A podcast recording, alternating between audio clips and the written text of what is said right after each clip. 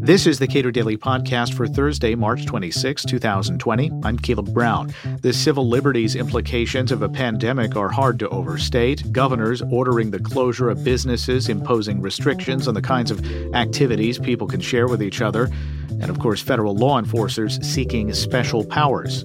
However much these actions might make sense over a brief time period, how best to keep them from becoming a long term ratcheting up of government authority. Cato's Patrick Eddington comments.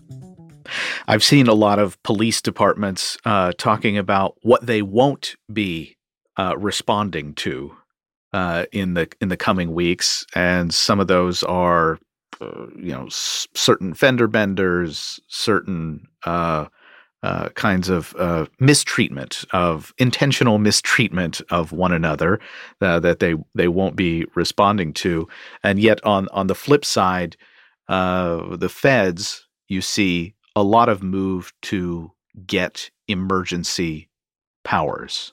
So, what do you make of uh, those efforts so far, and do any of them make sense to you?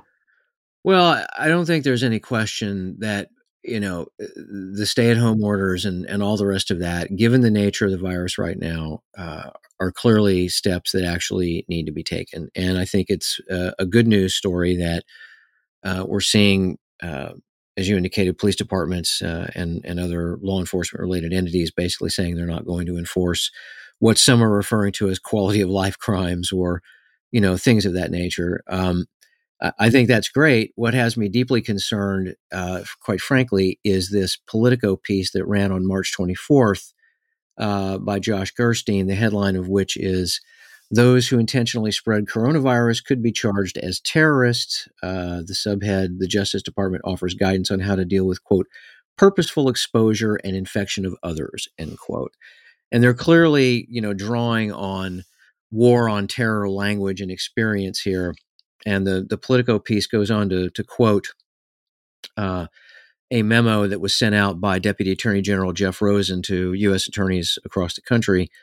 Quote, because coronavirus appears to meet the statutory definition of a, quote, biological agent, end quote, such acts potentially could implicate the nation's terrorism related statutes. Threats or attempts to use COVID 19 as a weapon against Americans will not be tolerated.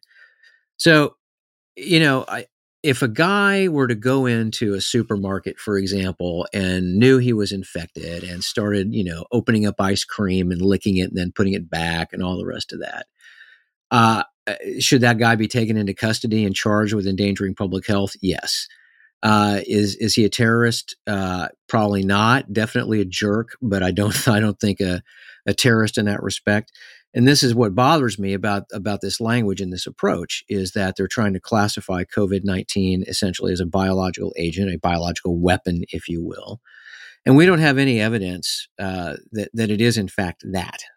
The evidence we have tells us that it, it's in the same family essentially as sars and mers uh, just essentially a variant of that. Those were absolutely unfortunately relatively naturally occurring uh, certainly not bioengineered in a in a bio level four hazard lab in in China or Russia or anywhere else, so far as we or the United States, uh, so far as we know. So I, I, think again, this is DOJ hair on fire, war on terror mentality, just kind of out of control, and it's exactly the kind of thing that that we need lawmakers to speak out and say dead on arrival.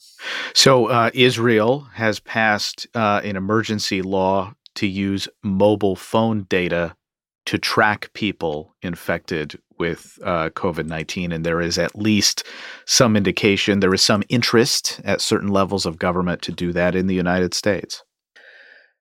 And and I worry about the ideas, uh, usually very bad ideas, that our Israeli friends wind up uh, giving our folks uh, in the intelligence and law enforcement community, and that is certainly one of them. I mean, this is obviously a technology uh, that we know has already been used uh, to keep track of uh, of Americans. Uh, the scooping up of of their cell phone data, of course, their uh, telephone related data is what Edward Snowden exposed.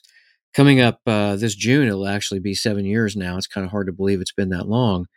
but we've known for it's at this point for at least 15 years that this technology exists and it is absolutely ripe for being misused. And again, this is a classic example of where I think some people with relatively good intentions are not thinking through the long-term implications of exactly how this technology can be misused. We're we're already beginning to see, uh, I think, in the UK where they're utilizing facial recognition uh, to to try to. I think also the Russians are doing this, uh, using facial recognition uh, to spot people who are are not uh, complying with stay-at-home directives or whatever and this is exactly how you wind up getting literally a, a panopticon type uh, police state.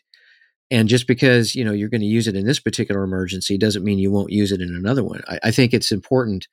You know, you and I had, uh, had, talked about this this Damon Root piece in Reason uh, earlier this week, where uh, Damon talked about the fact that when you have an emergency, and this is something that, that Robert Higgs, the you know the economist, uh, he wrote an entire book about uh, crisis and Leviathan, whereby every time there is a crisis, government uses it as an opportunity to expand. You know, in, in Higgs' context, uh, it was it was about you know the economic expansion, the, the power of the state economically expanding. Uh, but he also touches, you know, on on the implications of this from a from a security standpoint, a liberty standpoint, and this is what Damon really picked up on. You know, the passage of the Espionage Act uh, in 1917, a radically overbroad statute uh, with very, very squishy language that was, of course, directly used uh, to shut down newspapers in this country that were opposed to the war. Uh, one one newspaper publisher, uh, first socialist congressman, in fact, Victor Berger of Wisconsin, uh, wound up having having to deal with this and be charged with espionage, and and that case went all the way to the Supreme Court. The Supreme Court made the wrong decision in it.